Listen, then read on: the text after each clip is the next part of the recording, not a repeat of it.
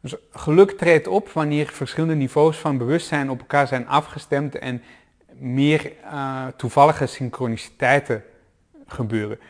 Ehm, dus kun je je eigen geluk creëren door meer van die toevallige synchroniciteiten te doen plaatsvinden. Nu, toeval, dat is wanneer dat er niet genoeg inzicht is om het oorzakelijk verband tussen bepaalde factoren te zien. Maar die synchroniciteiten treden op wanneer je op een niveau functioneert waar je de dingen die je programmeert in jouw geest ehm, op één lijn brengt met de dingen die, die op andere niveaus van jouw geest zitten. Bijvoorbeeld tussen het waakbewustzijn en het onderbewustzijn.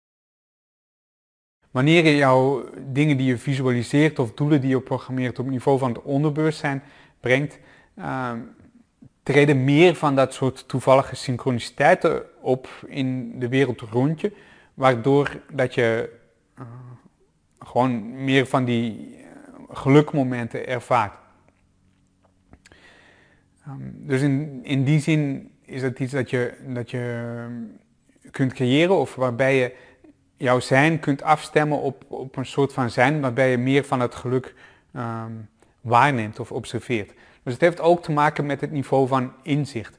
Hoe meer inzicht je hebt, hoe minder sprake dat er is van toeval, omdat op een hoger niveau van inzicht je dat oorzakelijk verband tussen verschillende factoren gewoon veel makkelijker herkent.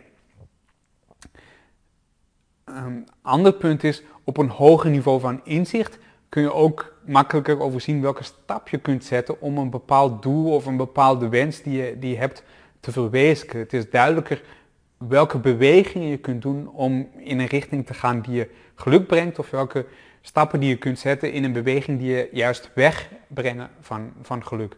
Nu, de bewegingen die je naar geluk toebrengen, um, het vereist wat inzicht om, om, om die stappen te overzien, maar als je functioneert op het niveau van het onderbewustzijn en ook de diepere lagen van het onderbewustzijn, is dat inzicht veel duidelijker.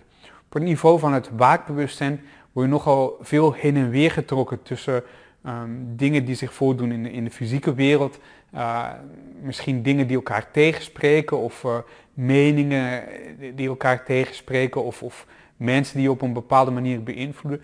Maar als je afzakt naar het niveau van het onderbewustzijn en dat programmeert op een manier dat het in overeenstemming is met uh, jouw levensdoel of de dingen die in het verlengde liggen van jouw levenspad, dan is het veel makkelijker om, om geluk te ervaren.